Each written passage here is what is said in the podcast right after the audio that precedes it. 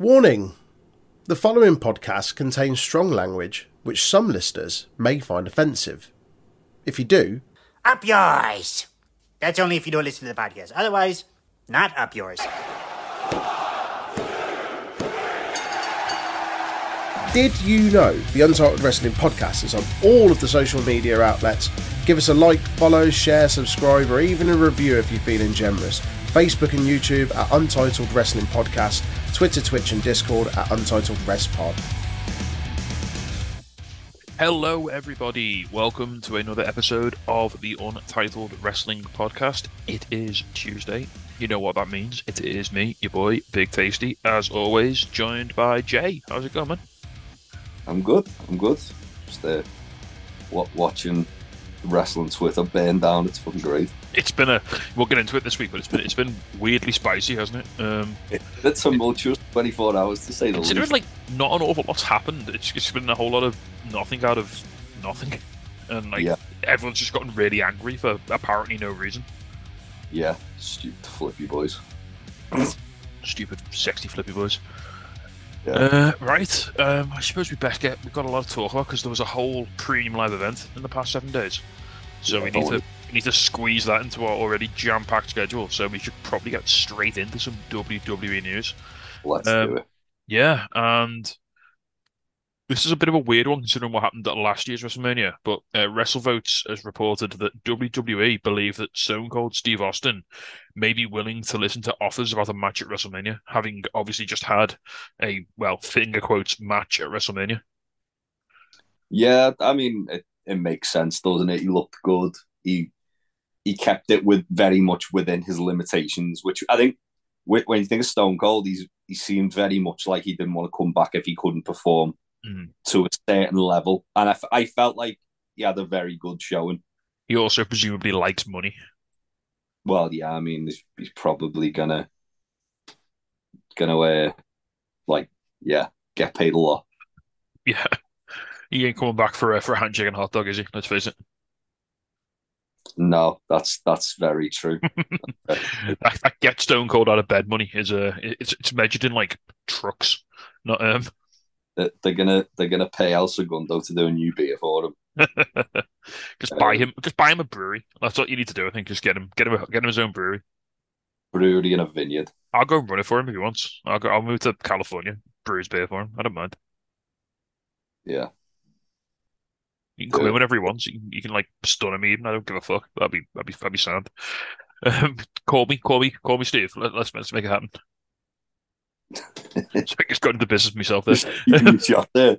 Yeah, you got to, man. You got to, you got to, you got to put these things out into the world. Uh, right, next up then, a bit of sad, bad news, a bit of sad news. I actually saw this happen, and uh, yeah, it looked it looked horrible. Uh, R-Truth suffered a torn quad on N X T. Um, it was attempting a dive to the outside. Like, it wasn't even a dive, was it? It was like a kind of like like a just sort of sent on over the top rope. Yeah. Um, so he grabbed the yeah. rope and like did like a front flip. But I think it, I mean it was I, I having seen it, I think it was mostly R-Truth's fault. He didn't seem to get enough distance on it. Yeah. Um, yeah. He, he just landed funny, didn't he? So he, he kind of cleared. If so, if if um, was it Grayson Waller who he was wrestling? Uh, yeah, it was, which you could say that's the Grayson Waller effect. Well, it looks like Grayson Waller, it looked initially like Grayson Waller didn't catch him, but the, the way the distance he was from like the ring, if Grayson Waller would have caught him, he would have effectively powerbombed himself on the apron, like neck first. So it's probably for the best. He, he sort of just went straight to the floor and like landed like on on his like leg, and it just yeah, he just didn't move after that, which was nasty. And uh, also. On the injury list, uh, Logan Paul suffered a torn meniscus, M C L and A C L at Crown Jewel. So this is quite funny because he hit a buckshot lariat, and everyone was like, "Oh my god, that looks so much more impactful than the one Hangman does." And was it's that like, one yeah, on? yeah. It was like, "Oh my god, that that buckshot lariat looks so much more impactful and like forceful." It's like, yeah, but his knee fucking exploded when he hit it. So, I also I don't think it did. I think it looked good. Um, but he did kind of like. Land and then slowly jump and do it. That's because his knee exploded, mate, when he landed. Yeah, the rotation of it looked better than Hangman's. I'll say that. Yeah, Yeah, but the thing is, the thing, the thing we don't realize about Hangman is he manages to do that incredibly safely without hurting himself, and like, yeah. it still looks, you know, pretty damn good. And that's the yeah. skill. Like C M Punk, like wrecking himself trying to do it like three times. Yeah, and, and also, also, um, let's not forget that, uh, like Canyon created it anyway. Yeah, Every, everyone, everyone going around going, "Oh, Hangman with Logan Paul." Yeah, Canyon fucking made it. Like, guys, calm the fuck down. Yeah, then C M Punk perfected it. So you know, Ca- Canyon was busting that shit on W C W in the nineties. Yeah, so hopefully, um, well, we I hope at least R-Truth um, makes a full recovery and returns to the ring. Yeah,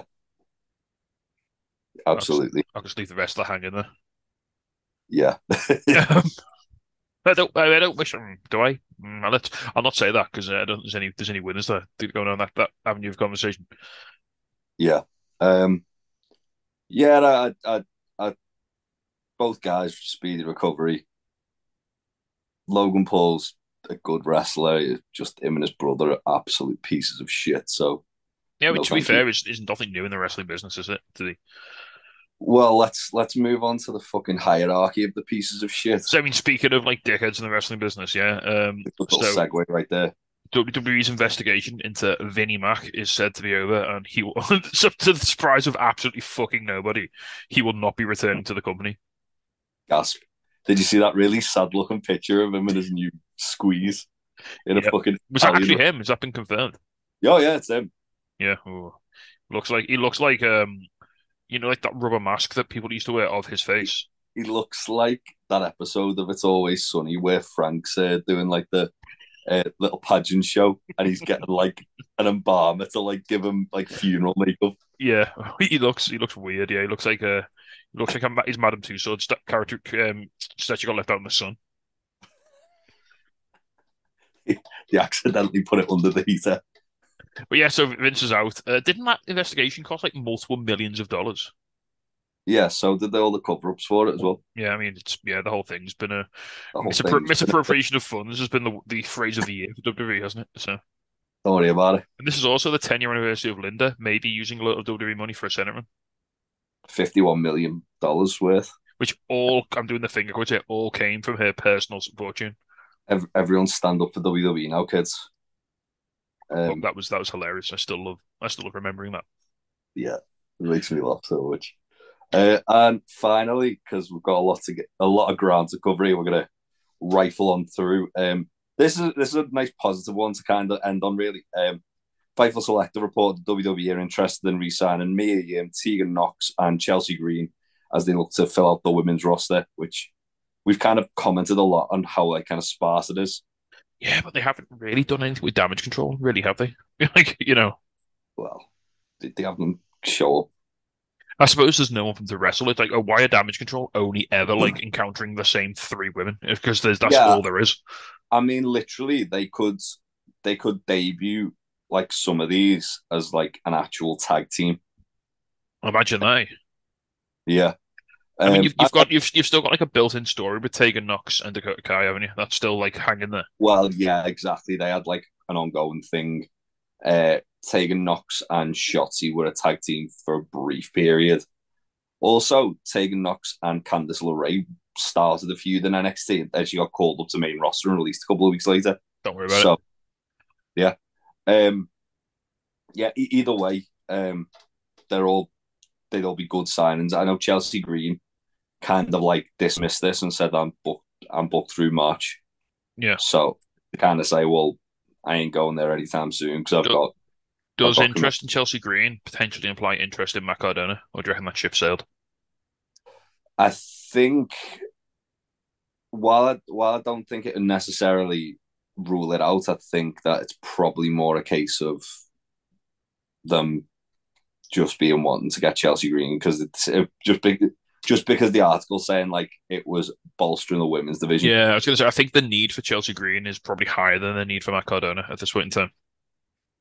And I, I think as well Cardona would be very watered down from what he's what he now is doing. Yeah. Oh yeah. Um. Yeah. So I, I'd I'd like to see Cardona back, but I don't. I'd want to see like this Cardona back. I wouldn't want to see like him come back as Zack Ryder and being happy clappy again. I'd want to just see imagine him. like a, a sort of watered down version of like Matt Cardona and Chelsea's character, like Chelsea Green distracting one of Matt Cardona's opponents by giving them a hug.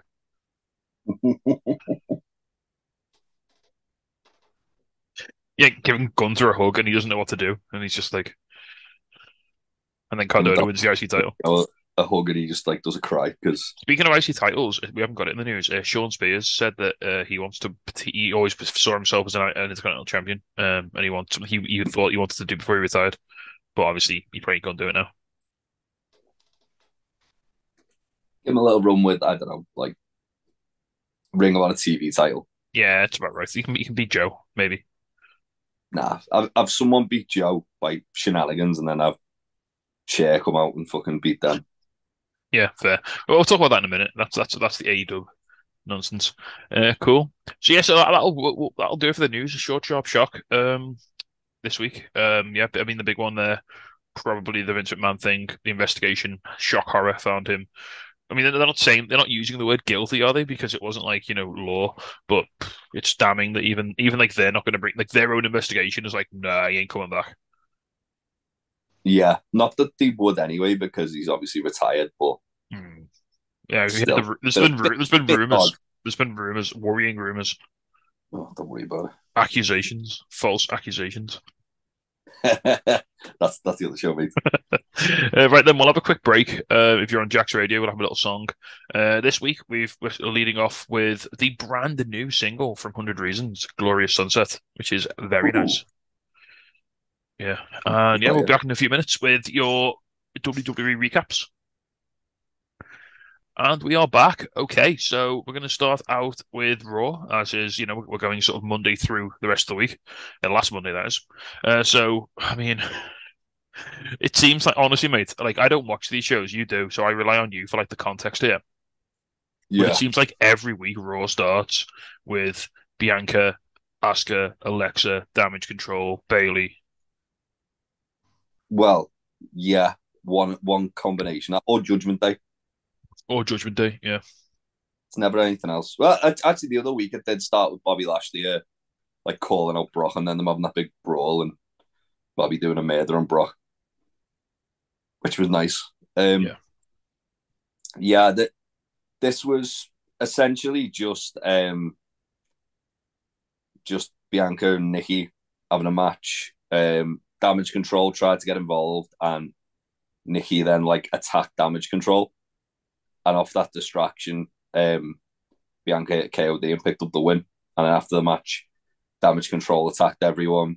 Alexa and Asuka come out. And then after the break, Alexa and Asuka then said um, they want a tag title match against yeah. Damage, which led to later on. Um, yeah, after that, Bobby Lashley and Brock have a big old fight. This was really well done. So they did it like the Seth Riddle thing where they had like the split screen sit-down interview, and Lashley's there and Lesnar hasn't shown up, and he's just like, oh yeah, of course, Brock's not showing up. Brock does what Brock wants to do. And he's like, he's just basically saying what he's going to do to Brock. And then Brock comes to the ring, and it was great because they made it out like there was technical difficulties, so Lashley didn't realise Brock had gone to the ring. And then Brock called, like, Lashley gets like, like wind of it, and then comes down the ring, and then they have this massive pull-apart fight. Um... Whole roster comes out, pulls them apart. Triple H comes out and says, "Like, if if you don't like stop fighting, I'm just going to cancel the match." Yeah, um, and that was big as well. I felt big. I, I saw a clip of this. I felt big that Triple H came out there. Like that was actually, I tell you, yeah. like sort of show the stakes, isn't it? Like, which is pretty cool. I, I like the fact that they put trip like they've got Triple H in that kind of authority figure role, but not like more, more kind please, of like. Please don't uh, use the word authority around Triple H. No, no, but you know, what I mean. I know what you mean. He's not like he's not like a heel authority figure. He's just like he's, he's more like, like he's, he's like Regal in N X T. He's the guy who just sort of comes out when shit goes down. Yeah, I was gonna say he's more like a, the matchmaker, like ca- ca- kind of like what Jim what Jim Cornette was in T N A. Yeah, except where, less, slightly less problematic. Well, don't worry about that, but that just that role. Yeah, I know. Yeah, yeah. Um, I know what you mean. Yeah. Uh, after this, we got Roll- Seth Rollins defending the U S title against Theory. Uh, it seems like the going to try and turn Seth face. Yeah. Maybe. I mean, the way to do that is have him fight Theory, isn't it, to be fair? Well, he's, and he's very over, isn't he? Yeah. Uh, yeah, then we got a Roman Reigns in-ring promo. Miz comes out and tries to, like, give Roman pointers on Logan Paul to try and, like, get Roman to help him with the Dexter Lumis situation. So I like this. So, like, the whole point, isn't it? Like, everyone's saying, you know, Logan Paul's got this, like, knockout punch ability. And Roman's yeah. like, yo, bitch, I've been punching people for, like, years. Like, where up my punch? Yeah, and he just lamped Miz. yeah, and knocked him out, funnily enough. Yeah. Um, we then got Carl Anderson defeating Damian Priest. Yay. After... In the year yeah. of our Lord, twenty. What, what what year was Carl Anderson's good duo match? Was it like twenty twelve? Fucking knows. Are we a full decade removed from that now? Probably. Um, yeah, uh, he won by reversing the Reckoning into like a roll up or a backslide or something. Were there any dick and jokes after, this week? Uh, after the match, Rhea punched Gallows in the dick. Right. Okay. There we go. As long I, I as we got, like... as long as we got there, that's fine. I feel like that Carney Gallows has that written into his contract. he, gets, he gets one dick joke per show. Yeah. Uh, also, last week, Carl Anderson did do Cowboy face on Raw. Cowboy's the worst. After getting punched in the dick. Um, yeah, then we got um, Miz was in like the medical room. Um, Mustafa Ali comes in and told him he had tiny balls, so... Miz decided he was going to... Yeah, um, didn't he say specifically everything's bigger in Texas except for the Miz's balls? Yeah. Yeah, except for your balls, they tiny. And Miz was like, oh, fuck, I'm going to fight you. And Miz was then like, I- I'm going to fight you even if I've got a broken jaw. Um, and we got J B L and Corbin in the ring looking like a pair of twats. Uh, J B L was calling everyone snowflakes because... Oh, yeah, this, this this was big Dan Lambert energy, this, wasn't it? Uh, I'm not sure how I feel about this. Yeah, but at least Dan Lambert's good in that role. Like, J B L... J B L's like someone who legitimately bullied somebody out of the company. So, you know, when he starts, like, ripping on people, yeah, like, oh, hang um, on, mate, this is this is a bit not on. And his whole fucking gimmick, like, back in the day, was, like, MAGA. Yeah. With, like, going up to uh, the fucking Mexican border and, like, stopping people from getting across. Um. Oh, mate. Yeah. Uh, R-Truth come out and made jokes about J B L having parachute pants and then Corbin yep. beat up R-Truth. And now that feud's probably dead in the water because R-Truth's legs destroyed. Uh, we then got a trick or street fight. Uh, this was quite good because they like Matt Riddle come out dressed as Ezekiel. Yeah. Um, Next to Elias. I, yeah, with Elias in his corner and Elias like with For a second, mate, I thought he was trying to be the Ultimate Warrior. I was like, whoa, whoa, whoa, what's going on here? Oh, I mean, W W E fucking glorify that prick anyway. Um, and o- Otis and Gable came out as the Chippendales. Um, and he made a lot of jokes about Otis looking like uh, Chris Farley in Billy Madison, it was, wasn't yes. it? He's Chippendale. Um, yeah. Otis did. Uh, it was great because Otis, uh, basically, Gable was like, it's Halloween, I'll let you do the caterpillar. And he so, did it, yeah, he, he did do it. And he did it. Um, he then got a pumpkin put on his head because it's Halloween and in W W E that has to happen. Yeah, and then got murdered with a, a knee, I believe. Yeah. Or something. Either way, it was a, it was a fun match. It was silly bollocks, but it it worked. Um, and then we got Mustafa Ali defeating The Miz after Dexter Lumis um, appeared in the crowd and like tried to choke The Miz. Uh, this led to... Uh, like straight, it, this was great because it was like straight after the break, they were they were doing the Johnny Gargano kind of like reveal thing, and he done it like a proper, like yeah, it was like a it was like a Dateline, was it? It was like like a trick yeah, it was like Dateline sort of thing. It was fucking brilliant. It was so uh, Johnny Gargano was just brilliant in this role. Um, he basically says that Dexter's been attacking The Miz because The Miz hired him to attack him to create some buzz, and then wouldn't pay him. So now Dexter wants his money. Yeah, he had, like uh, a, he had like a clip, didn't he? Of like The Miz talking to, like, presumably Loomis saying to, like, just just take the money and, you know, he knows he needs yeah. it because since he got fired, he, he basically had no money and, like, yeah, he's uh, The Miz was giving him cash to, like, make him yeah. relevant, even though he's apparently a Hollywood. I don't understand. I mean, the more try, if, if the best thing about this is not to think about it too hard because the logic just I, explodes. But they, they, did, they did kind of explain it away where it was like, oh yeah, Miz has, Miz decided he wanted the controversy to kind of like to give him a bit of like like social media buzz or something like that. Yeah. Like, like a reality T V star would, essentially, yeah. just self-relevant. It, it, it was a clever little spin on it. I, I think it's it's cool as well because it's something different. Yeah. Like, like it's, it's it's I mean it's wrestling, so like if you think about it for more than five seconds, the logic just goes up in flames. But on, on the okay. surface level, it's kind of fun.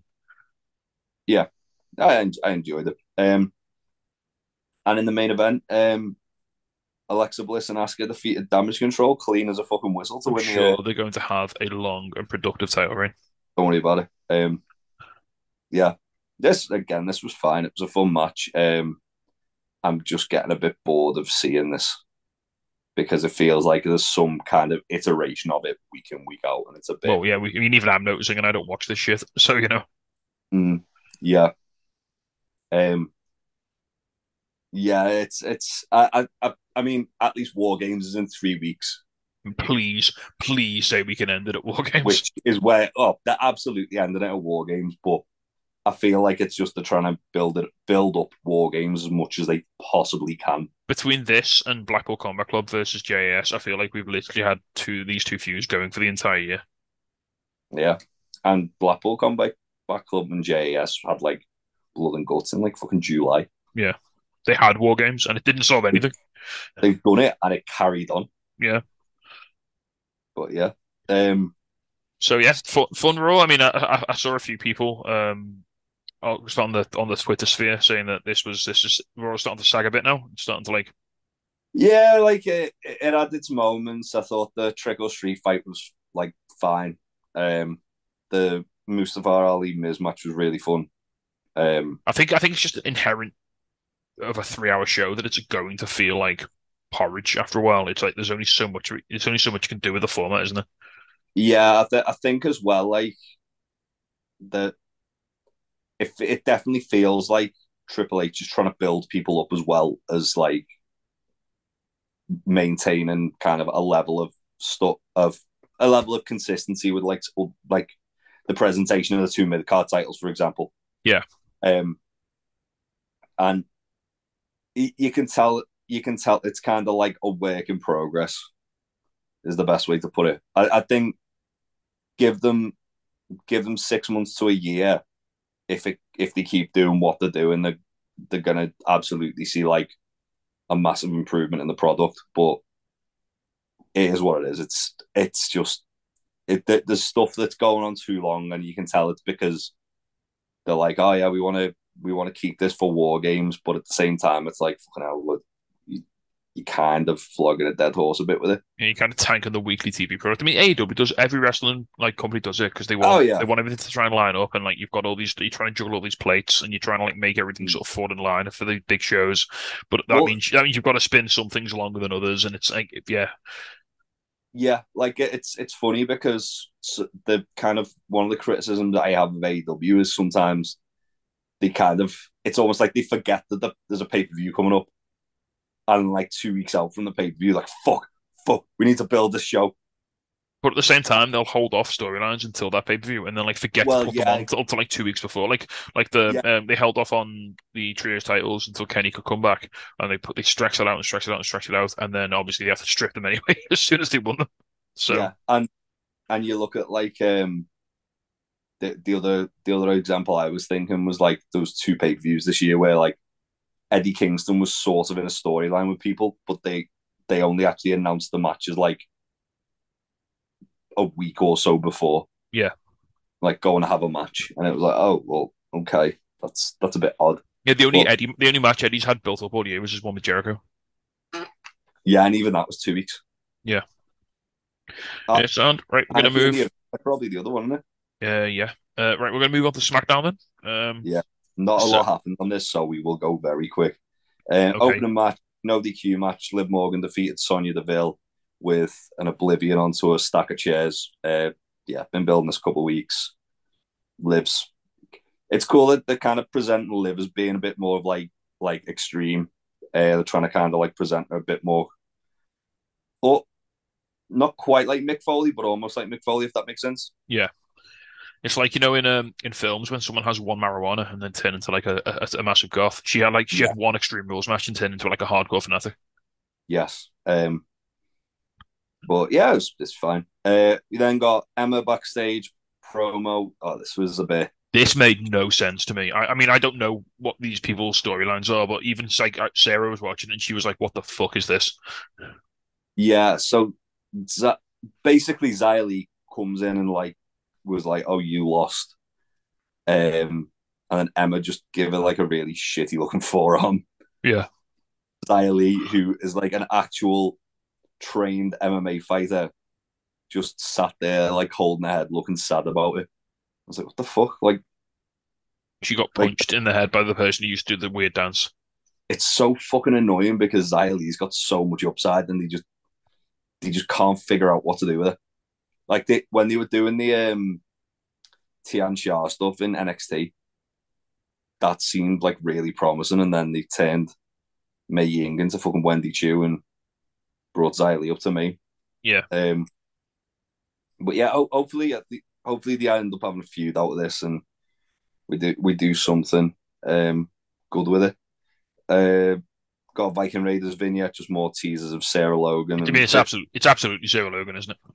Oh, yeah. You, you basically saw her face in this one. Yeah. Uh, it, it It's cool, though, as well, because she's kind of like reinventing the Viking Raiders, almost like kind of putting them back to like basics to a degree. Um So like they look like they're getting like different face paint put on and stuff like that. Um, it's always in front of like a funeral pyre in the forest as well. Yeah, I'm interested to see where, where this is going. Um, I assume they're probably going to feud with Hit Row, based on the fact that it's two guys and a woman and two guys and a woman. But yeah, it makes sense. Yeah. Uh, next we got L A Knight defeating Ricochet. Uh, L A Knight cut a promo calling the crowd all incels. Um, I mean, between this and J B L, they're really going hard on the. Uh, yeah, I mean, on the f- to be fair, he just hates wrestling fans. It's fair. Um, I mean, he's not wrong, but you know, no, he he won by um he won by cheating with uh reversing the roll up, holding the tights of Ricochet, and then grabbing the uh, grabbing the rope as well, and then as like literally on the three, kind of. Th- used it to fling himself out the ring to like hide the fact he'd done it. Um, but yeah, it's a really fun match, really competitive. Uh, Ricochet always looked good. L A Knight's great. Um, more of this, please. Um, then got a backstage promo with the Bloodline. Basically, Sami Zayn Roman said to to Jay to like not do anything too rash today because we've got to prepare for Crown Jewel. Um, Jay kind of just turns around and says, the Usos are calling out um, the Brawling Brutes. It isn't Bloodline business, it's Usos business, and walks off. And Jimmy goes with him. Yeah. Um, and then there was a really interesting Bray promo. So Bray's kind of like talking about how he doesn't like getting interrupted by um, people when he's trying to like do something that's hard for him. And literally in the background, as he's cut, like he's, he's in a hallway. As he's cutting this promo, this guy who's like, he looks like a courier. Like, they, they made it out that he was a crew member, but he was like literally dressed like a fucking postman. Right. Um, runs through with a box, and Bray, and Bray turns around. He's like, you've interrupted me. And he's, he's like, he's like basically like doing a very thinly veiled threat to this guy. Like, you're causing me to really want to do bad things to you. I don't want to, but I'm thinking about uh, just what I, I, I'm really tempted to just like slam your head into this concrete wall. And the guy looks terrified, and as he's like getting a bit more and more un- unhinged, there's stuff flashing on the screen with like Uncle Howdy, and there was another. Um, so I, I I've been watching these like slowed right down on on YouTube afterwards, just to see if there's anything I can kind of pick out to kind of comment on. Uh, there was like a woman's face; she had like white face paint with like red, like looked like blood on her face. Um. And there was another mask as well, which you couldn't really make out properly. Um, but yeah, it's that. It, it feels like if it's not teasing, it, it feels more like it's teasing a faction now than anything else. Right. Okay. Um, but yeah, it was it was good. Like Bray's delivery, as always, is fucking insane. Um, And yeah, I'm I'm intrigued to see where we're going with this. Uh, got a Bloodline in ring promo, just the Usos basically talking about how they're about to break the New Day's record.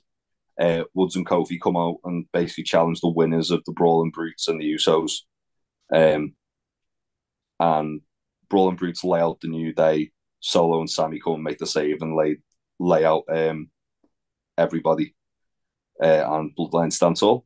Uh, yeah. Then got Shayna Baszler accompanied by Ronda Rousey doing a murder on Natalia. This but was not, like... not wearing any cool forty K inspired gear this time. No, sadly not. Um, yeah, she, she basically very quickly choked Natalia out.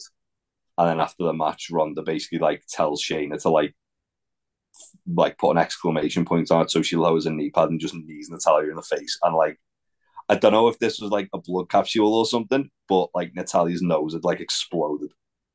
It looked like it looked. But she, it post, really... she, posted, she posted a picture like the day after, like of her in like the hospital getting her nose like put back into place because it was dislocated. Yeah, like Shayna like looked like she's shooting either in the face. Yeah, um, it was fucking awesome. Then we got M V P saying Braun has to fight five guys. Um, again, the way they did this was quite good. So they had like the guys coming sure, out. Sure, they just didn't mean Braun had to have a five guys. Nah, he, he'd won too much big season on that. He'd have to pay loads to the extras. um, so, yeah, like these five guys walking out to the ring. Um, Braun's music hits and he just plows through all of them. Um, and then he gets in the ring and chases M V P and then does a murder on M V P. That's pretty much it. Um, did, he then, did he then tweet that they were all flippy jobbers and he hates them all? Probably. Um, probably did something to control his narrative. The fucking idiot. Um, and then we got a cool backstage promo of Legado del Fantasma. Um, basically, what the one thing we wanted to happen is happening where Santos is now Put, setting his sights on Shinsuke Nakamura. Yeah. Uh, um. Yeah, Legado all kind of just toast, drink whiskey or tequila or whatever it is they had in the glasses. Um. And then um, there was an announcement for the SmackDown World Cup to take place the next couple of weeks. Um. I, I, I think it would be quite cool if they did Santos versus Shinsuke as part of that, because it's like Japan and Mexico. But we shall see. Yeah. Um, and in the main event, in what was an absolute banger, if you get an opportunity to watch it, go watch this match. It was really good. Uh, Gunther def- retained the Intercontinental title over Rey Mysterio. Um, it went about fifteen minutes. Just absolutely awesome match. Really, really good. Uh, like Rey being obviously like the, the smaller man trying to overcome Gunther, Gunther just doing horrible things to him. Um, yeah, it was it was a fun match. Nice. Uh, just before we move on to Crown Jewel, uh, some breaking news. Uh, Fightful has just re- reported, or they were shown the, the Raw thirtieth anniversary logo, and it, it's just a it's just the logo and it says Raw is X X X. Like so the WrestleMania thirty logo. And uh, so I look forward to loads of people googling Raw X X X and seeing what comes up. Oh God, yeah. Don't do it, little Timmy. If you've got kids and they like wrestling and they want to learn all about Raw thirty, do not let them Google that, obviously. Um, yeah, that feels like a it feels like a bit of a lapse in judgment there. Um, and finally, let's quickly, quickly, quickly blast through Crown Jewel. Uh, I didn't properly see this because I wasn't I wasn't about for it, but you were at a, um, a brewery event there, I believe, in some sort of top craft brewery celebrating the birthday. As I, I'm, I'm reliably told. Yeah, um, yeah, I was I was there for a few of the matches. Um, yeah, so Brock, Les- Brock Lesnar defeated Bobby Lashley. Uh, they did weirdly they did the um, the Bret Hart Roddy Piper finish, but with the hurt lock. But because it was with the hurt lock, Lashley's shoulders weren't on the floor. Yeah, so. So, yeah. Um, Damage Control retained the women's titles. No, no, after... regained the women's titles.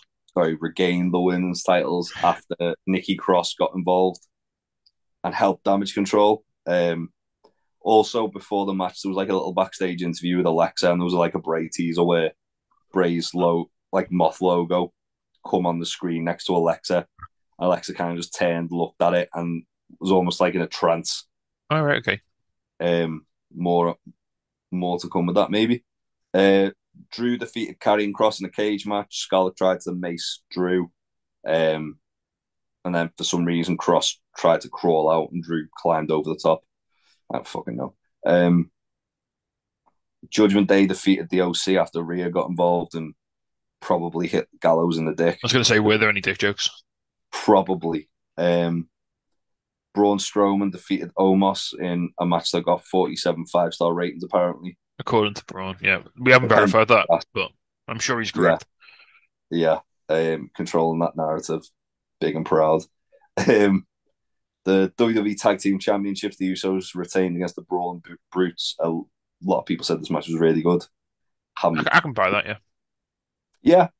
Yeah. Um, par- apparently, there was a couple of like spots where everyone thought Pete Dunne was going to pick up the victory, even oh, though... Yeah. Um, Bianca Belair defeated Bayley in a last woman standing match. Um, quite a creative finish where like Bianca basically wrapped Bayley's legs in a ladder and then put the ladder like under the bottom rope so Bayley couldn't like move it and ba- basically couldn't trap like like pincered herself into the corner. Um, yeah, I, I just I, I feel like Bayley either needs to take the belt off Bianca or they just need to kind of move on, move on. To, to something else. Yeah. Put her against someone she can beat, like she can get a win over. Yeah, it, it's weird that they brought Bayley back to like be in the title picture but not win the title when they're trying to like build up this new faction. Yeah. Personally, I'd probably just, just put the belt on Bayley and then you've got the instant like kind of like gratification of oh well yeah she's a champion, that's why. Um, got a uh, Bray Wyatt and Uncle Howdy um promo. The, the, Bray's entrance was unreal. It was so good. They had like drones making his moth logo above the arena. Um, it looked it just looked insane. Looked really good. Um, Bray essentially like he, he says like he's gonna change his ending to suit him. Uh, he he sort of touches on the fact that he's from a wrestling family for the first time ever. Oh right, okay, that's uh, interesting. Yeah, and then Uncle Howdy comes on the screen and says you're lying to yourself, reveling what you are, all that, all the usual stuff. Wasn't didn't really do anything to kind of move the story along too much. Um, other than the fact that it was the first time you actually saw Bray's reaction to it. Yeah. Um, Bray, like, after after Uncle Howdy goes off the screen, Bray just basically drops the microphone and walks off, like, kind of in a bit of a trance, quite shocked. Um, interestingly, there was massive Uncle Howdy chants in Saudi Arabia for this. Um, and, yeah, and then in the main event, um, in a match that literally took years off my life, um, Roman Reigns def- successfully defended the Universal World, Undisputed World Universal Championship against Logan Paul. Um, and oh boy, did they make it seem like Logan was going to win it a couple of times. Um, yeah, I saw, so I only saw one clip from this and it was actually really cool. It was when Logan did the frog splash to the outside with his phone in his hand, like live streaming it. I mean, to be fair, credit where it's due, it was a good match. Yeah. But Logan's Logan's like insanely like athletic. It's just like a shame that he's also a bit of a dickhead. Yeah, he's a horrible person by all accounts. Yeah, and that's putting it lightly. But I mean, from a business standpoint, he's obviously got like a lot of YouTube and um, Twitter followers. He's He, he's someone who's like a person, a YouTube personality. Yeah, gets a hell of a lot of eyes on the product. You can understand why they do it. Um, I mean, just that picture of like Logan jumping off the top rope, like into the Superman punch. Yeah, with, with Roman about to like punch up at him. It looks like something out like Dragon Ball Z. It looks like pretty fucking cool. Yeah, uh, as I say, it was a very good match. Um, Shawn Michaels has been personally like mentoring Logan, so. Obviously, they see like an upside in making sure he's a worthwhile investment. But yeah, it was it was, it was fine. Um, I'm glad that he didn't win, but yeah, that's just me.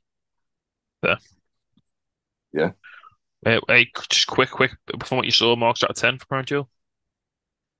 Um, I mean, I, I didn't see much of it from what I've from what I've read on like online and from our Discord. I'd probably say it was like a five or a six, maybe. All right, um, okay, so above average, mid, middle of the road, yeah, yeah. Uh, fair.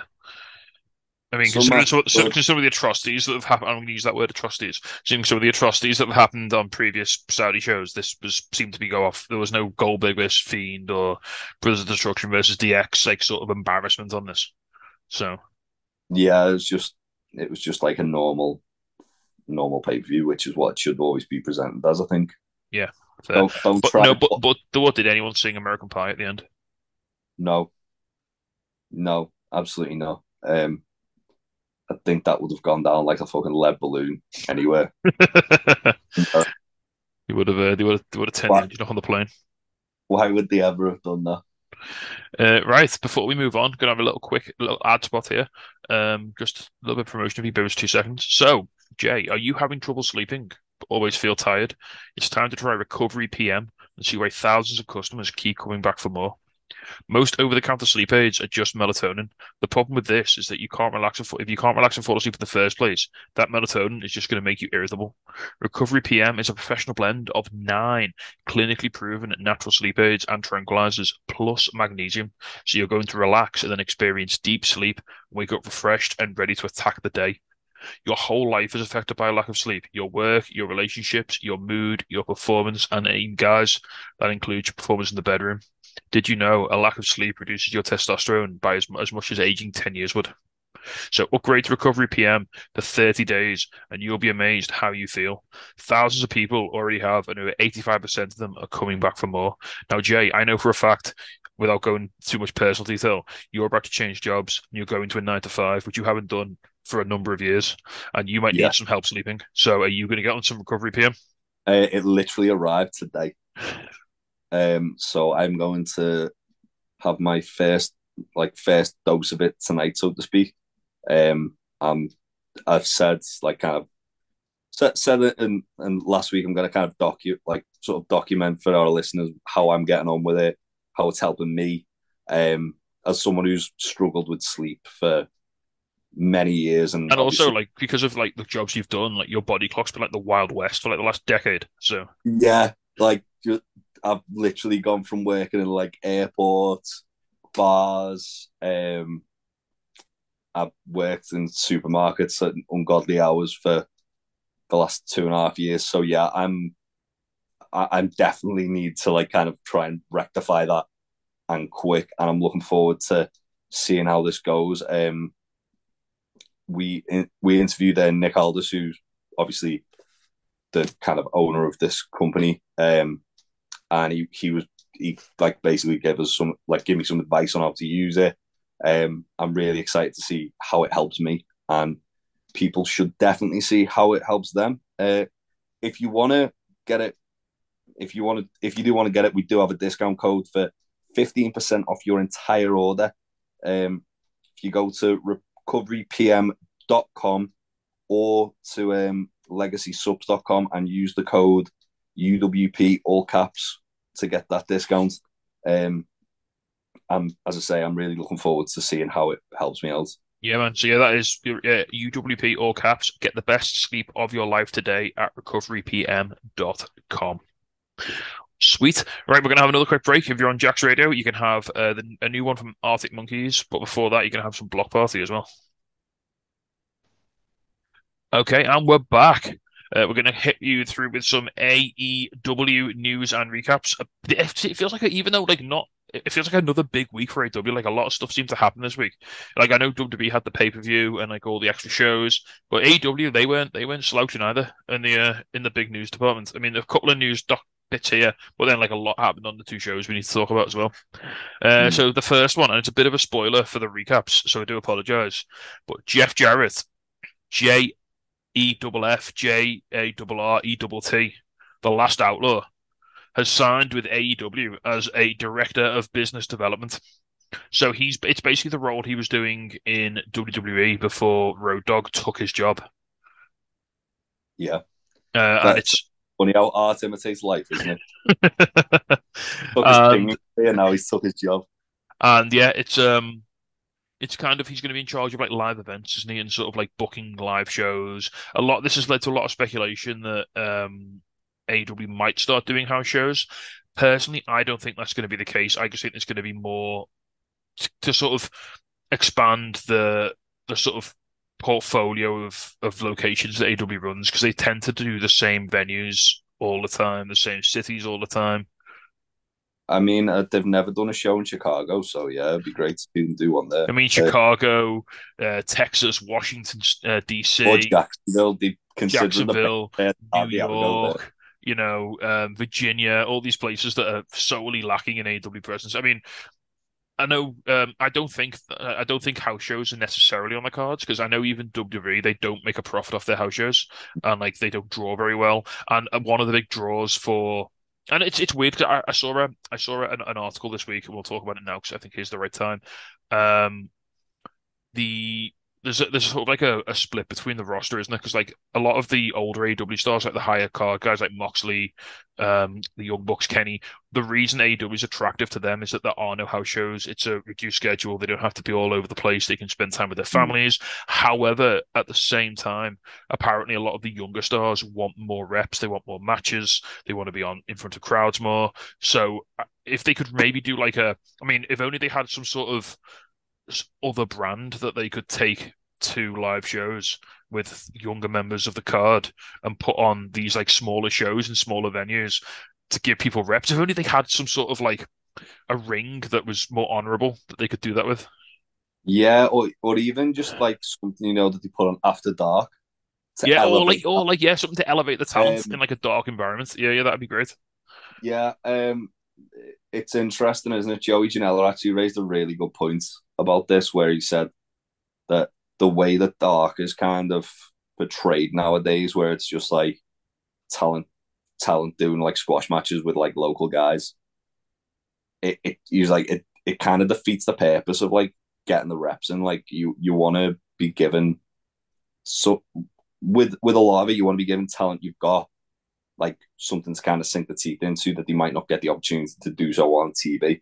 Yeah, so stuff like, and they've just they've just announced it again, stuff like Peter Avalon versus Brian, Brandon Cutler. Like, yeah, something that's going to give both guys a bit of time to shine. It's going to put them both in front of a crowd. It's going to elevate both of them. You know, just having I, having like Eddie Kingston knock a guy out in like ninety seconds is pointless. Yeah, e- even like when they did um, Ray Phoenix versus A R Fox a couple yes. weeks ago, and they they got to show out like what they could do. It wasn't a long match, but it was. Did they, didn't they do Swerve A R Fox as well? Or whatever. Uh, no, nah, that was Lucha Underground. They've had, no, they've had A R Fox before before this. He wrestled. Oh else. yeah, they, they've had him on. I, I don't think it was Swerve. I, I think I'd like to think they'd do something a bit more meaningful if they got Swerve and A R Fox across yeah, the ring. True. I've Swerve double stomping through glass again. Oh, um, oh, oh, that match was incredible. Fuck, it's so to, good. Need to rewatch Lucha Underground. Um, yeah, um, yeah. It it's uh, it it definitely stands to serve a purpose. I think when you're building up someone as like when you're building someone up and giving them squash matches, yes, it it it works doing that that way. But also when you you want to kind of like grow someone as a performer, it's not necessarily a bad thing to give them a bit more time. Yeah, absolutely. If you want, if you want people, to, if you want people to get better, if you want people to like improve, especially like some of the some of the, like the, the more um, the newer members of the women's mm. division, like who aren't maybe like guys, people like Anna Jay, people like Ty Mello, who don't necessarily who haven't had the reps over the last sort of six to twelve months. Like this yeah. would be a really good place for them to sort of do but, like sort of ten, five, ten minute match, like ten, twelve minute matches. You know, just give them some some chops. But also, you look at like where they've like kind of signed talent from off the back of like a dark appearance, like Lee Moriarty's one that comes to mind, and Daniel Garcia. Yeah, Kira Hogan. They, yeah, they were just doing matches on dark, and then all of a sudden it was like, okay, well, actually they're really good. Let's let's bring them. Let's let's sign them. Yeah, uh, not necessarily a bad thing. It's like a free tryout for you, isn't it? And obviously... Well, didn't uh, Bowens and Castor pop up on Dark first as well? Yeah. And um, they had, like, Joey, Janela and Sonny Kiss doing that storyline as well. Yeah. Uh, it, it's not necessarily a bad thing if they invest a bit more time in it, especially if, like, I know for me, I don't really watch Dark and Dark Elevation much. If it's on, if it's, I'm not like watching anything else and it's about to come on, I'll probably throw it on.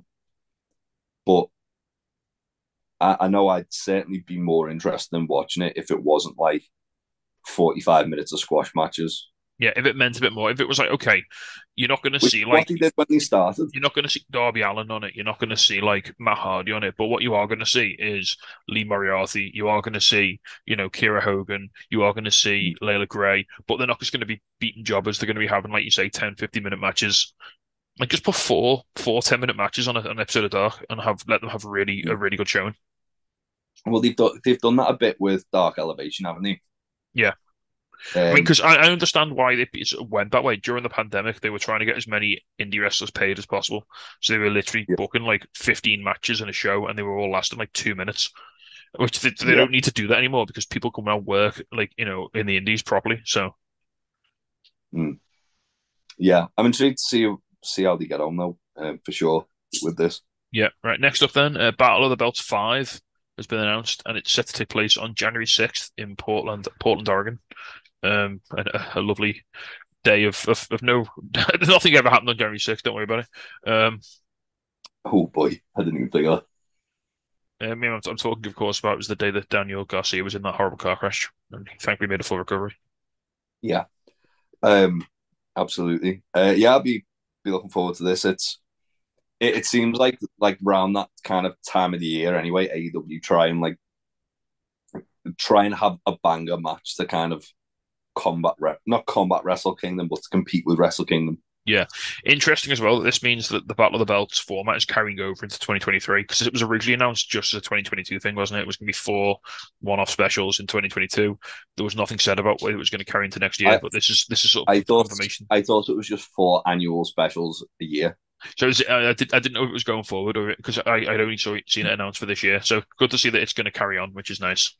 Yeah, I like Battle of the Belts. It's always. Fun show. I'd like it if they actually did a title change on one of them to make them feel important, but yeah, they haven't done a single. Well, no, because they've, they've all been pre-taped, so they, Tony won't change titles on pre-taped shows in case the spoilers get out. Not all of them pre-taped. No, but a lot of them have, haven't they? Yeah, the last one was live. Yeah, which was one you, the one you thought they were going to do, maybe do a thing on. But hey, uh, right, last up then, uh, this is the one I'm really excited about personally. Uh, former footballer Adebayo Akinfenwa is teasing a potential run in A E W after teaming up with A E W wrestler Anthony Ogogo at recent Progress Wrestling shows. So if you don't know who Akinfenwa is, his nickname is The Beast. He's like forty-one, forty-two. Yeah. He's, he's getting on a bit now, like, but he is a fucking unit. He used to play for Wycombe Wanderers as a striker. He's a massive Liverpool fan, so I, lo- I love him for that reason. Yeah, he's just a he's a personality as well, isn't he? Yeah, he's he's a he's, um, he's he's big on Twitter. He's massive. He's well good on Twitter. Give him, give him a crack on that. Um, but yeah, he's he's just made his, his in ring. So he was in Anthony Ogogo's corner, wasn't he, for one match, he, um, and then he teamed with them as well a second time at a second show. Yeah, he's he's forty. Oh, he's forty. Okay, fair play. Um, you can yeah. you can have that D D P career, can't he? Can man, you can. um, yeah, he, he's. He he got interviewed by um I believe it was Cultaholic that um this was on, and he said any any kind of like sort of aspirations to go to A E W with uh, Anthony Ogogo being there like more often than not, um and his answer was just watch the space. Yeah, like I can't say watch the space. Put them in a tag team, man. Fuck it, let let them go. Turn a go-go face. Yeah, because you you know having the Beast be a heel. He's he's too he's too good. He's too he's too pure. Mm. I love him. Yeah. All I, I wish if if Anthony, if um Akinfenwa is going to have a little wrestling career, I hope it goes well for him, man. He, he really deserves it because he's uh he's been a he's been a top lad. Isn't he? He never obviously he never made it to the top levels of professional football, but it'd be nice to see him uh, to climb the ladder in wrestling. It'd be quite cool to see. Yeah. Yeah, and as as we say, he's he's a massive personality. He's, yeah, he gets anyone, it. You familiar it. with him? Yeah, he's he's one of those people who would absolutely transition to being like. And by all accounts, he's a wrestling fan anyway, so he, he like he loves the business. He, like, he gets the business. Hmm. Did you say he's been talking to Triple H as well? So yeah, so you never know. Potential there. Uh, right then, that's going to wrap up the A E W news. We'll have another quick break. We'll have a little bit of System of a Down if you're on Jack's Radio. Enjoy that.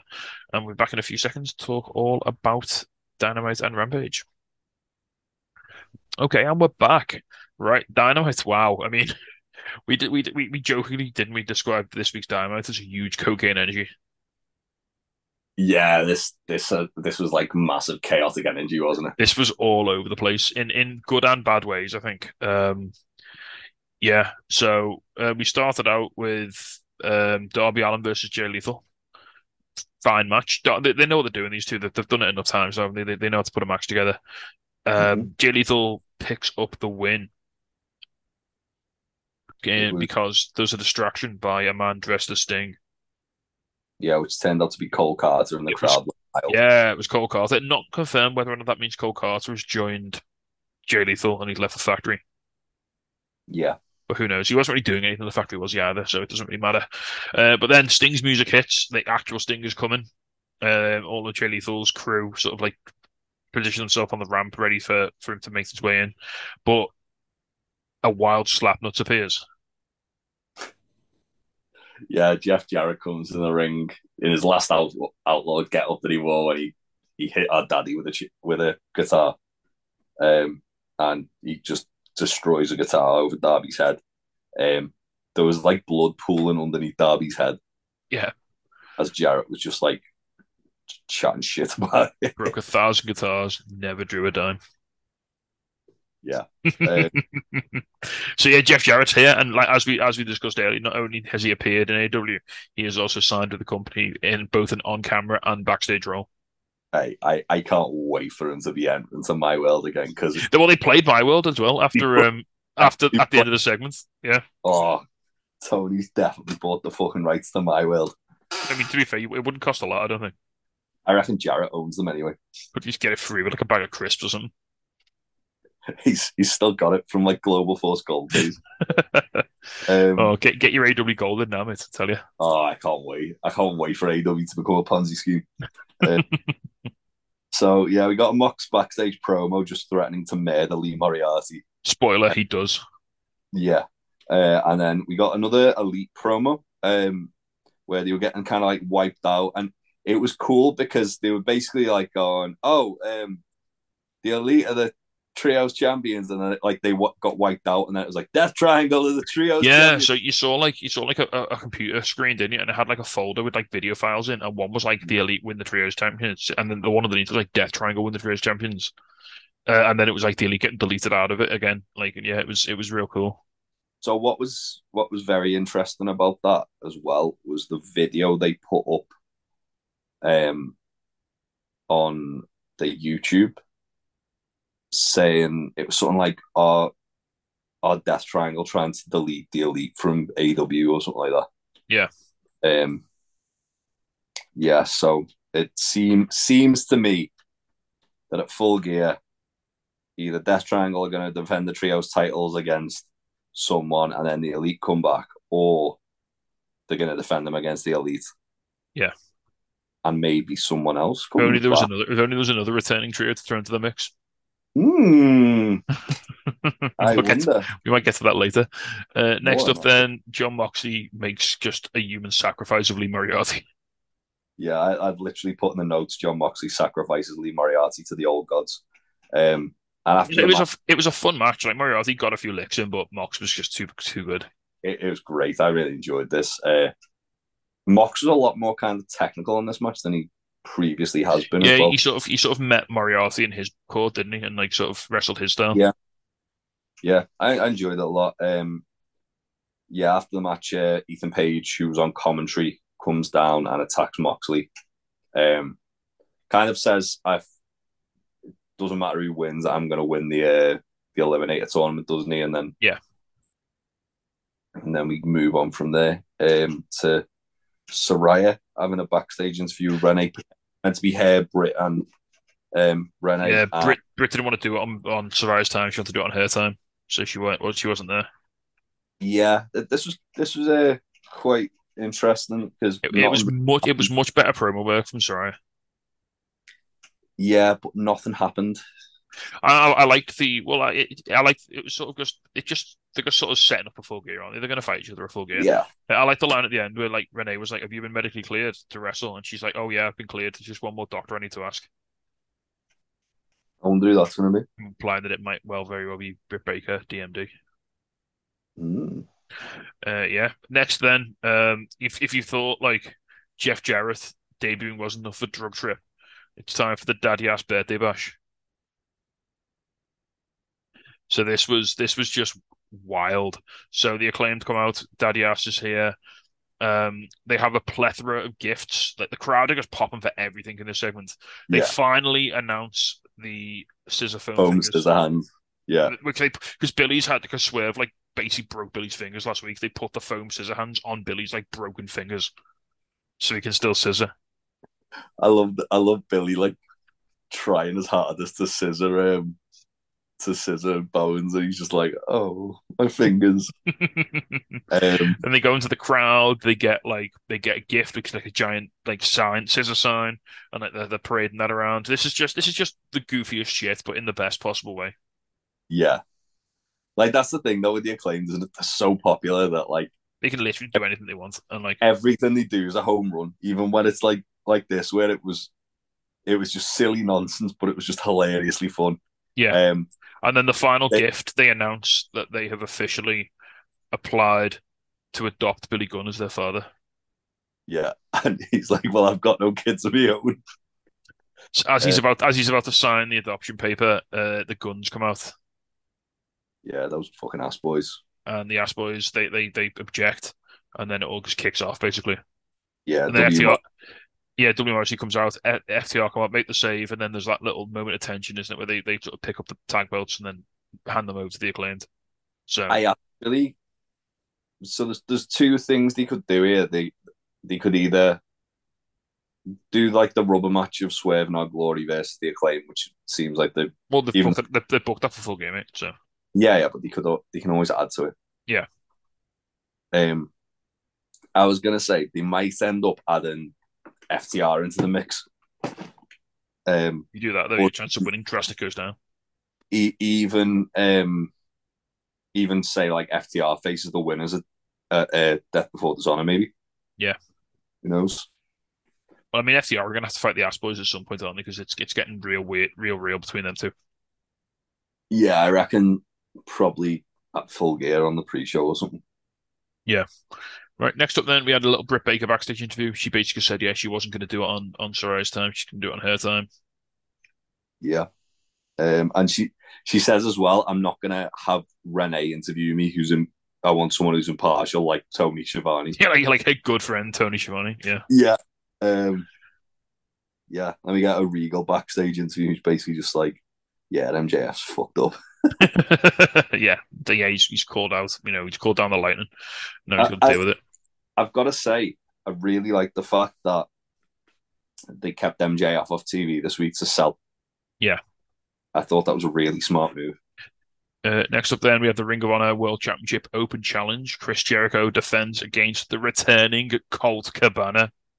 And yeah. First two things: one, the pop was incredible for Colt, and two. Colt's face when he come out the, t- the, the tunnel. Oh, it, it reminded me a bit of um, when Edge comes out of the Rumble. Yeah. That little look on his face like, oh, God, you like me. You really like me. um, and, this is, and this is a really fun match. Uh, Colt and Jericho work really well together. They, they've got like really good chemistry. Yeah, there was that scary botch at the start, wasn't there, when um, Colt went for like the Chicago Skyline and Jericho just like kind of toppled over. Like fell off the apron, off the um, ring yeah. post, and yeah. dragged Colt with him. yeah, uh, we had a little Billy Goat's curse for the boys. Yeah, and then when Jericho got out of it, uh, Colt like rebounded off the ropes with the Superman pin. Yeah, which allowed was to get involved. Um, that was lovely. Yeah. I'd love to see another match between these two. I thought they had really good chemistry. Jericho won with a code breaker as well, which is something you don't see all every day. Yeah, um, yeah. Well, he, every time he went for the Judas effect, Colt ducked it, didn't he? Yeah. Colt, fa- Colt had very well scouted the Judas effect. Um, it's, it's interesting that Colt's come back. I wonder, like, there's uh, there's been like a lot of kind of conflicting reports as to whether Colt's return was like a one-off and he's going to be more heavily featured in R O H, or if yeah, this is like this is like him coming back as as into the the A E W fold almost. Because I know before he was before he was sidelined for reasons we still don't understand if it's Punk related or not, he was doing a lot of produce, uh, producing matches backstage, wasn't he? Which he's not done for a while since Ace Steel turned up. Funnily enough, I was I was going to say it's definitely Punk related. I mean, I'm not saying if it looks like a duck and quacks like a duck, it's probably C M Punk nepotism. Um, Yeah. Next up, then we have the All Atlantic Championship match: uh, Orange Cassidy, Rey Fénix, Luchasaurus. Really fun match. I mean, Luchasaurus did bits. Obviously, the, the majority of the focus was on Cassidy and Fénix just doing mad shit. Um, at one point, Jungle Boy takes Luchasaurus out through um, like a sort of does like a dive on him, takes him through the stage, and sort of takes yeah. out the match. Uh, Fénix and Cassidy just Jesus Christ, let them go forever. Yeah. one hundred percent because that was that was nuts. Uh, Pac wants Fénix to use the hammer. Fénix won't, and that costs him the match. Cassidy gets the orange punch and picks up the win. And then Pac goes after Orange with the hammer, and Shibata comes out and just oh, his mere presence sends all of Death Triangle running for the hills. Pac, I've, I've never seen Pac look so scared as he did when. She- came out. But then um, Orange gives Shibata the contract for the All Atlantic Dream match on Rampage. Yeah, and that leads to that match happening on Rampage. Well, as as it was reported in the news, Shibata, when he, when he agreed to appear in A E W, said there were two matches he wanted. One was Orange Cassidy and one was Bryan Danielson. Can can we just like add Pac to that? Just like action the boys. So yeah, so Shibata versus Orange Cassidy is on for Rampage. Being so, oh, you know what? I, I, I'm, I'm all for Bryan Danielson being in an R O H title match again, because you know that's always nice. Yeah, won't we just have Shibata versus Danielson on Full Gear instead? Yes, why not? Uh, right, next up, the surprise segment of the night. I didn't know I wanted this until I saw it. So this was oh. Swerve backstage with Rick Ross. And Rick Ross. So first of all, Rick Ross was back. So uh, uh, they had a few celebrities at, uh, at ringside here. They had Lamar Jackson from the Baltimore Ravens. He actually interrupted the Jericho match when he arrived. He had a load of fans like start chanting his Mox. name. The Mox, Mox match. Sorry, yeah, Mox got really pissed off at it because people started chanting M V P because he was um, N F L M V P um, last year. Um, so he, he showed up early on. Um, then Jericho called him out, didn't he? The reason, Jer- yeah, the reason why he was was seat was because he was taking a picture with Jeff Jarrett backstage. Really? Yeah, because the, the picture up where like Jarrett's like on like his knees, like cowering, and Lamar Jackson's holding a guitar over him. So not only was Lamar Jackson at ringside, if you watch the Jericho match closely, uh, Rick Ross is also at ringside, fucking marking out like throughout the was whole he? match. Yeah. Uh, so Rick Ross is now backstage with with Swerve, because obviously Swerve he he has musical friends. Rick Ross is one of them. And Jesus Christ, Rick Ross gets it, doesn't he? Oh my God, he was fucking brilliant. He was just... it, get Rick Ross as Swear's manager. Yeah. So like, the whole oh, the whole, the whole, the whole sort of theme of the of the promo is um, Rick Ross and Swerve are trying to ch- enjoy themselves backstage, a little bit of champagne. Uh, Keith Lee is pissed off because he thinks Swerve is cheating all the time. And Rick Ross is just like screaming in his face, like false accusations. Accusations, false accusations. Uh, Tony Schiavone turns up to sort of like try and sort of deal, you know, sit, you know, restore some order. Rick Ross gives him a glass of champagne. Well, the whole the, the best part of it was Rick Ross was like, "Look, we're trying to keep it positive here, guys." Yeah. it, no, was no, abs- it was abs. It was. I'm sure this is up on YouTube. Go and watch it. It was brilliant. That's so good. It's just it, he's fucking great. I, I need more Rick Ross in, in A E W. Uh, going from that was which is probably the segment of the night to from no one's fault at all, probably the worst segment of the night. Um, the T B S Championship match, Jade Cargill defeated Marina Shafir. They kind of ruined this by having Nyla and Becky come out and just shout down the microphone while it was happening. Yeah, uh, to be fair, I I'd actually say that the build up to Jarrett coming was worse where it was like cold yeah, cards. At, le- or... at least I had a payoff though, and you can see why they did it. It was like a yeah, spur, wasn't yeah. it? Just again moving the feud along till Full Gear. Yeah, we're, we're getting Nyla. But then Kiera Hogan tried to steal the belt off Nyla, and the cameraman just totally missed it at the end. And then Nyla just murdered her. Yeah.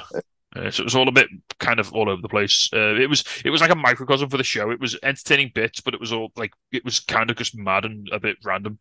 Um, yeah. Um, following on from that, we had possibly, uh, for my money, the best one of the best vignettes I've ever seen. It was very good. It was fucking awesome. Um, so it was um, it was like Julia Black. Or Julia Black Hart, even sorry, Julia Hart leading the House of Black. She was like leading them, wasn't she? Like down a path. And then all of a sudden, they were all like in body bags, like Brody, Buddy, and Malachi. And she yeah, put, she it, put, she put like a little, she put like a little wooden, like sort of twisted vine cross on each in each of them. So what was interesting about that was she put one on Malachi's head, one on Brody's heart, and one in Buddy's hand. Yeah. Um, there was a lot of imagery in this, and then and then the way they sort of disposed the bodies. So like Brody got buried in the ground, Buddy got pushed out to, into the water, and Malachi got set on fire. Yeah, it's, I can't wait. And then they all like at the end they all just sort of came back out to life. They all like sort of woke up. Yeah, and they've they've got um. There was like an awesome like narration over the top, like saying like you know everyone has to die so everyone can suffer and all this and. There, there was yeah, there was a guy's voice, and it wasn't Malachi. It sounded like someone famous. I can't think who it was now. But it was, it was. I mean, again, it's all on YouTube. This check it out. It was phenomenal. Yeah. It was so. It, it, it, it sounded like a very famous actor, and I was like, oh no, that's really cool. It had like it had like a a sort of air of like you know like not like The Wicker Man, but like a, a really good like European horror movie, like sort of like really creepy, really like sort of culty. Mm. You, you said it was very like early um, Wyatt Family vibes, which it was. Yeah, and it it um it was cool as well that like Julia kind of like shown up with more followers, and, Ju- had... and, Ju- and Julia's performance here proving that she can carry this faction. Like, mm. like she has, what, you know. One thing that was interesting about it to me with the whole uh, showing up with the other followers. Was there was a, a massive fellow with a mask. Mm. Now, I don't know if that means there's going to be a new member or whether it was just kind of like imagery. But the, the, guy, with the, the guy with the mask who was like kind of like in the center with Julia looked like he had a bit more of a prominent presence than yeah. like the throwaway thing. Also, shout out to Julia. Like she's been like tweeting like out of character on Twitter for a few weeks, saying like, "Oh, I, I used to like play the ukulele when I was a kid. I'll see if I can find some of the videos and stuff." And she put up a video like just before this video went up of her playing the ukulele, and there was like a massive jump scare at the end where she appeared in like full makeup. Oh, really? Yeah. Excellent. It was brilliant. It was so good. She's been doing such a like I said. It, it came out didn't it, a few weeks ago that like it was basically her idea to join the House of Black, and Malachi was almost like, right, you need to show me your promos so I can see if you're good enough to do it. Basically, I, I like the fact that Malachi, like all of them, have been mentoring her in different things, haven't they? Like, yeah, Malachi has been giving her like little projects to do, and like like when she goes away and then come back and kind of like yeah, show also. Because she's a top, top guy, Brody apparently helped her out when she locked her keys in a car. He helped open a car for her. Presumably by just like also, ripping the door off with his bare hands. Yeah, also Brody and his wife um, helped make a new gear. Yeah. And like mask. Um, and Buddy's just like kind of there for moral support, just just to kind of like go, oh yeah. Well, she, she said Buddy's just like her older brother, basically. He's just always like looking out for her around, around the um, around the pennies and stuff, and like she's traveling.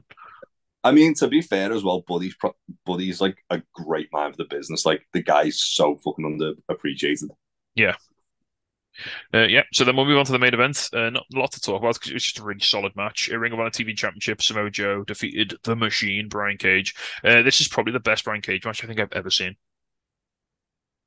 He's had two bangers now, hasn't he? He had Wardlow and then he had Joe. Yeah, but this was this was phenomenal. This was very good. All um, you need, apparently, all you need to do is book Brian Cage in Hosfest, and like it just works.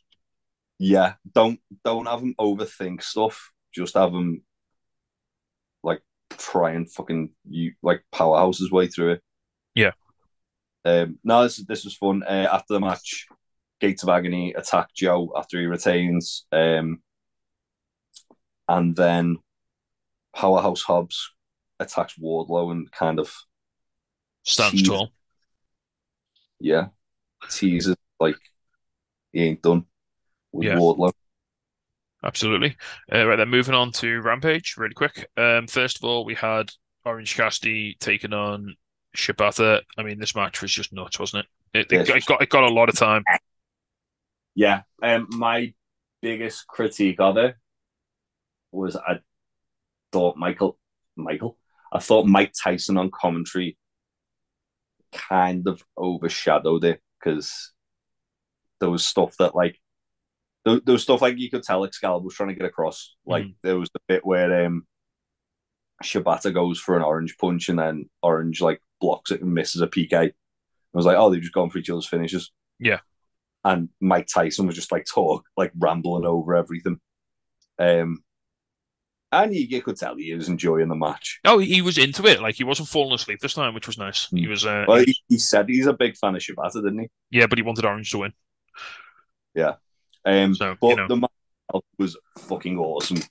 Um, Katsuyori Shibata is one of the best wrestlers on the planet. I mean, though- because of what happened to him, it feels like everything we get now is like a treat, it's like a bonus.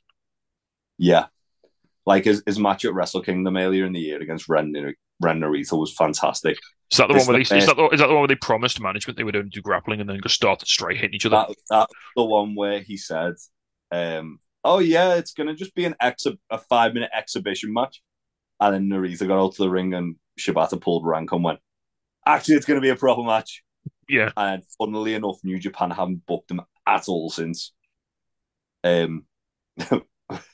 So, yeah. But, I mean, he he didn't do anything too kind of, like, risky, did he? No. Um, no headbutting, thank God. Uh, but yeah, it was, the, it was great. It was really fun. Um, you could tell Orange yeah. Cassidy was having that time of his life as well. Yeah. Um, and Shibata versus Danielson's going to be so good. Yeah. Uh, next up, then, we had a little couple of interviews, Tony Storm and Blackpool Combat Club. Just yeah, just yeah. sitting there. I guess moving moving all the pieces together towards the the, the well, sort of matches for Gear. Yeah, so to- Tony basically was saying like Brit's manipulating Jamie Hayter. Yeah, I like how they're, they're drawing on like their pre- their friendship over over lockdown as well. When Tony Storm was based in England and like she lived with Jamie Hayter, they were roommates and they were really good friends. And then she's saying like mm-hmm. since Jamie came back to A E W, Brit's been like sort of controlling her, sort of you know making her do her bidding, and now she doesn't yeah. recognise her as the person she was anymore. Yeah, it's it's it just puts a little bit of, a little bit of flavour into the feud, doesn't it?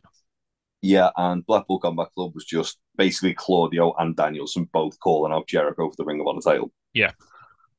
Um, Which we get to, we'll get to that in a second. Before that, we have uh, Britt Baker and Jamie Hayter defeating Madison Rayne and Sky Blue. Match was fine. Um, probably the one of the better matches Madison Rayne's had. Um, mm. Better showing she's had in A E W. Uh, Sky Blue continues to look good, and Jamie Hayter, yes, please, just all of the matches. Yeah, I have a Rainmaker everybody all the time. Yeah, um, and give her all the, of the women's belts. Yes. Uh, yeah, we got a Jericho and Sammy backstage interview next. Uh, Jericho basically was like, oh yeah, I'll I'll wrestle both of you, but if I'm going to wrestle you two, uh, I'm going to make sure I've got a guy in my corner, on my side as well, so to speak, um, and announces a fatal four-way between him, him, Sammy, um, Claudio and Danielson for the R O H title. Uh, and what was interesting is Jericho goes, make sure Sammy does the right thing, and Sammy looks kind of like, what? Yeah, um, I think Sammy's winning that.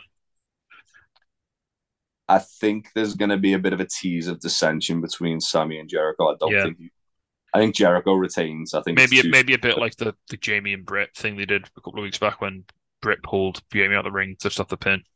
Yeah, I think so. And Jericho's going to pull rank and break up a pin on Sammy. Yeah, and then probably just Judas affect them. Um, yeah. We then uh, got um, the return of Stroke Daddy. Oh, just. Weapons grade drip is back. Oh, I've missed them so much. Um, yeah, he basically come out and he put himself in the World Title Eliminator tournament. Yeah, which feels huge. Oh, it's important to note as well. Um, he didn't mention it in the in the thing. He sort of hinted at it a little bit, but his he's been away for a few weeks, and that was a non-wrestling related. It wasn't that he wasn't getting booked. He, he actually physically couldn't be at the shows for whatever yeah. reason. So there was a yeah, reason for him not being there. He took some t- time to deal with some personal stuff, hadn't he? Um, yeah. But now he's back and it's everyone's on notice. Yeah. I, I think he's going to win it. I mean, it's him or Page, I think, isn't it? I think the finals, him and Ethan Page. Um, we then get quick quick Sammy Guevara backstage interview, challenges Bryan Danielson to two out of three falls match on uh, Dynamite. Yep. Yeah, go, why not? Um, and he, he, he also kind of like alludes to the fact that he's going to try and win the R O H title. Oh, yeah, he, he wants the belt. Yeah, then we get the world title tournament bracket reveal. Uh, the, the the match that I immediately was drawn to there was Roosh v Bandito. Oh yeah. um, what else we got? We got is it Dante Martin and Ethan Page, or is it Dante Martin and Eddie Kingston? Dante Martin, Eddie Kingston, Ethan Page versus someone. Or is it? Hang on, hang on. It's it's on Discord. Let me just grab it there quick. Talk amongst yourself, class. Uh, at least it's not that far away. Um, so we have got Eddie Kingston versus Ethan Page, which is on Dynamite this week. And then the entirety of Rampage on Friday is other matches. Yeah. So we've got Bandito versus Roosh, Ricky Starks versus Lance Archer, which is a match I never knew I wanted, and uh, Brian Cage versus Dante Martin. Should be fun because Brian Cage is going to try and throw Dante Martin to the sun. So and Dante doesn't follow the laws of gravity, so he may actually get reach there. Um, yeah, yeah, I, I, I can see, I can certainly see Ricky Starks winning on that side. But like I say, it's Ethan Page and Ricky are on opposite sides, so they can meet in the middle, uh, which which would be interesting. Mm. Yeah, looking forward to that. Uh, and in the main event, we get Wardlow defeating Gates of Agony. Um, Prince Nana in the main event on Rampage. You you love to see it. Again? Yeah. It's a couple of weeks. He's done this now. Yep. Uh, and a, a really fun match. Gates of Agony looked really, really good in this. Gates of Agony are awesome. Like, they're so good. I'm glad they're starting to kind of get a bit more exposure in, in like, R O H and A E W. Um, yeah. I love how just Hoss... fantastic. The two main events this week were in A E W, like just big lads yeah. just smacking each other and like, yeah, give me more of that. Yeah. Um, after the match as well, um, this was interesting. So Powerhouse Hobbs comes out and he challenges Wardlow to a match of Full Gear, does he? Yeah. I think. And Wardlow kind of barges past Joe and Joe looked fucking angry. Yeah. Joe looked pissed. Like, I wouldn't be surprised if Joe turns on Wardlow after Full Gear. Well, and costs him, gives Hobbs the win, maybe. Nah, no. After Full Gear, Hobbs has beaten Wardlow clean as a fucking whistle, mate. The prophecy will come true. I'm excited to see it. Uh, right then, we're going to take our final break of the podcast. If you're on Jack's Radio, you can have a little bit of some Libertines and some White Stripes, uh, and then we're back to talk the rest of the world. We are back. Right, just a little final quick wrap up. We've got about ten minutes left. So we're going to rattle through some rest of the world news. Oh, we're, go- we're going to run down a few bits and bobs. We're going to promote some stuff. It's a little, little smorgasbord of, of wrestling trivia for you. So well, there's first, a lot of stuff happened around the world, hasn't there? There is, yeah. There's been and there's a lot of cool stuff as well. So first and foremost, there's sort of the big news of the week, really. Uh, especially if you're a, a fan of indie wrestling, um, is G C W announced that they are going to be part of the Fight Plus streaming service, uh, which that what that means is it's a monthly fee to, to join. It's separate to A E W Plus, so it is on top of what you pay for A E W, sadly. However, if you pay four dollars and ninety-nine cents a month, you do get, that's dollars, you do get every G C W show live and archived, including and all Black the pre- Label Pro as well. Yeah, including all the previous ones and other promotions as well, including Black Label Pro. Uh, so that's also, that's a- there's, there's a lot of boxing and M M A on there as well. Isn't like, well, isn't N W A on there as well? Uh, I think they've got a separate one. All right, I'm, I'm sure that might be on there. Um, I'll double check that. Just Google it, and it'll it'll, uh, it'll tell you. Um, but well, that's, uh, that's they they did have an offer as well. I don't know how long it's for. Where if you pay uh, for a year up front, you get two months free extra. All right, and you do get a seven-day free trial as well when you join up. Yeah, you get fourteen months for the price of a year. But it's, I mean, just even on face value, if it's just G C W and you watch every G C W show, that's a massive saving because they do like they do a show every oh, week, pretty yeah. much, don't they? Yeah, like to think that I I split the cost of the collective this year between me and Faye, and it was one hundred sixty quid or something, one hundred fifty. It was like sixty-five quid each, yeah. Yeah, it was, it was one hundred thirty quid. sixty-five each. So yeah, which is getting all of that four dollars and ninety-nine cents a month. And this starts, yeah. so the first show on this service is this weekend. It's the Nick Cage Invitational. So it's a big one to start with as well. Yeah, buddy. Go see our, go see our boy Big Fucking Joe doing the Lord's work, doing a win. Um, also as well in um, the G C W, they've announced there for I think it's that weekend. Uh, Nick Gage versus co- defending his title against Cole Roderick. So oh. yes, please. Roddy Daddy's gonna die. Oh, Roddy Daddy's gonna fuck up Nick Gage. uh, next up, we've got a friend of the podcast, former N W A World Heavyweight Champion Nick Aldis, has revealed on his on his Instagram in a now deleted post that he's handed his notice into the N W A and will be leaving in January twenty twenty-three. N W A have since suspended Nick Aldis and removed him from future dates. Uh, we sat down and did a, a really good interview with Nick. Um, yeah, I was going to say if you if you if you want to get, we did, obviously this news didn't break in that interview, but if you want to get a sort of idea of like who Nick Aldis is as a person, what he's all about, the interviews, you went into loads of detail with him. He talked about everything, his whole career. It's a really good way to sort of explore his and side of the story. Weirdly, he kind of alluded to the fact he was going to do this as well to us, which we we dropped it on the Sunday afternoon, and on the Sunday night he made the statement. So. Uh, Yeah, it's, it's and it's he weird. is he's going. Uh, he is at, at this moment in time, as we record this, he is going off on Twitter as well. So um, he'll go off on Twitter. So um, Fightful had a, a, a quote from Billy Corgan, which said, "There are great women's wrestlers, but can they wrestle N W A style and carry a pay per view?" Basically, Billy Corgan said they're not doing another Empower. Um, uh, Nick Aldis co- quote tweeted that and said, "If some of you are wondering whether stuff like this factored into my decision to give notice, you would be correct." Yeah, well, I mean, obviously, Mickie James, Nick's wife, uh, was the person who promoted the Empower shows. So yeah, that that in itself plays a big part. Uh, yeah, do do go check that out. Uh, we had a really cool interview with Nick. Spoke for about two hours.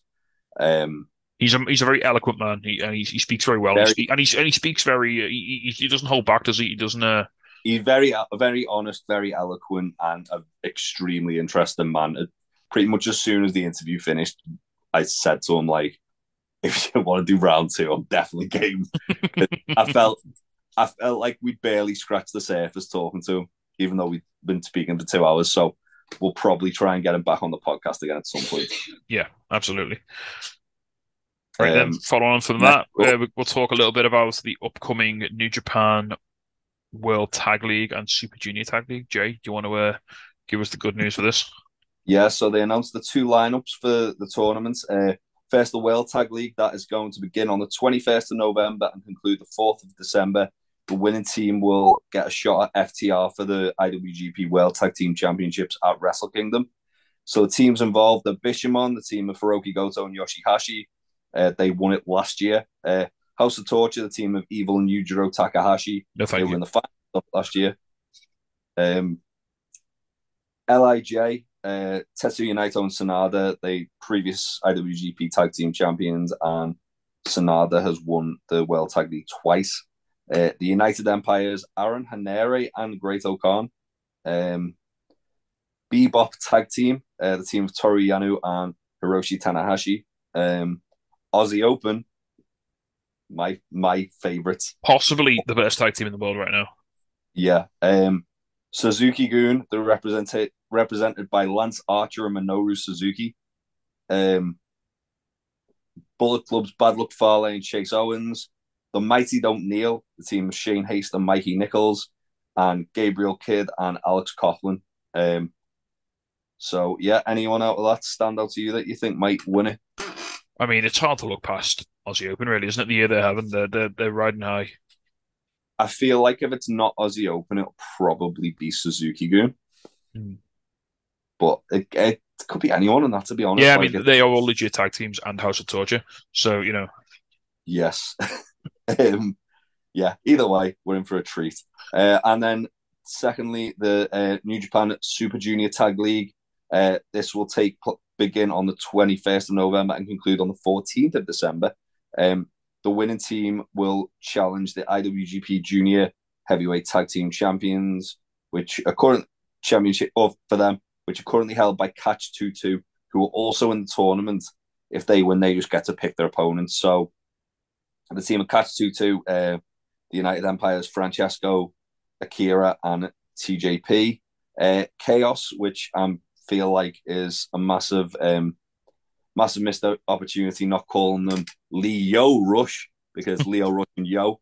Um, uh, L I J, Bushi, and new L I J member Titan. Uh, Bullet Club's Ace Austin and Chris Bay. That's an exciting team. Uh, Flying Tiger, the team of Robbie Eagles and Tiger Mask. House of Torches, Dick Togo and Show. Um, Wild Hips, the team of Raisuke Taguchi and Clark Connors. Suzuki-gun Duki and Yoshinobu Kanemaru. Kevin Knight and Kushida. And the one I'm most excited about, just because it's a random team, L. Linderman and Alex Zane. Oh. Anyone for their pick that you say you think might win it? Well, I mean, that's... I couldn't I couldn't call that, to be fair. I think possibly Flying Tiger or maybe L I J.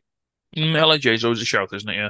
I, I think because Titan's like just joined L I J, and like when when they had Shingo just join L I J, they basically had them like go on a big old tour of murdering people. Yeah. I feel like they might do a, a similar thing with Titan. But yeah, I'm look I'm looking forward to that. I think it should be very good. Yeah, I love a tag. I love a tag team tournament. It's always a, it's yeah. always a good time, isn't it? You know what else will be good? What's that? Is that yeah. is that Cold Day in Hell with the Tornado Tag Wars? Tornado Tag Wars, where they still haven't announced all of the teams yet. I don't think. I think there's one more to be announced. Yeah, but the ones they have announced, Jesus Christ! But the ones they have announced, Jesus wept. So we've got the Kings of the North, um, Corbin and Bonesaw, two murder daddies, um, former T N T Tag Team Champions. They as want well. They want them belts back. They want those fucking belts back. Um, they've announced Sunshine Machine, which, you know, the greatest team, T K Mambo, Sunshine Machine. Yeah, um, one of my one of my absolute favorite tag teams in all of the wrestling. Um, no, I want to talk about Greedy Souls. Oh, cool, the, yeah, the team of Danny, the team of Danny Jones and my new favorite wrestler, Bronco Brendanworth. Bronco's so good, isn't he? Yep. I. I At, at Extreme Fields, I spent I spent like about ten minutes just talking to him about like wrestling memorabilia, because we were looking at like loads of action figures. Oh, nice! I, I, I didn't realize I was t- who I was talking to, because I was like looking at them and he was like just talking like to me, and I looked up and it was Bronco. I was like, oh shit, this is cool. Um, yeah, really cool guy. Um, and then the other team that got announced the other day is the newly formed Temple of Malum, the team of Rob Drake and Isaac North, who yep. made a big Isaac splash. North. They made a big debut at uh, Extreme Fields. Isaac North's awesome. I love he's Isaac like, North. He's like what? He's like he's basically what if Malachi Black, but from like from the north of England, and like legit like six seven. Yeah. What if Malachi Black was a giant? Um, yeah, and then there's I believe there is another team to be announced, which they haven't said yet. So keep our eyes I, on the social medias for that. Yeah, I, I think they're either going to be a surprise entrant or they're going to be like just announcing it like this week. Uh, also, that weekend, uh, we've got to give ourselves a little plug. We are going to be interviewing Effie um, at Coyote Ugly on the thirtieth of November. Uh, it's a Wednesday night. Avail- it's a Wednesday night. Tickets are available on Ringside World. They are ten pounds. Um, and for that, you get to see your boys interview Effie. Um, I'm really excited about this. Yeah, uh, we're going to find out just what Daddy likes. Oh, we're going to find out what Daddy likes and how he likes it. Um, yeah, I'm look. I'm looking forward to this. We just to kind of pull it, peel the curtain back. We tried to arrange an interview with Effie during the G C W weekend and didn't like come to fruition because um, he was out till four in the morning every night.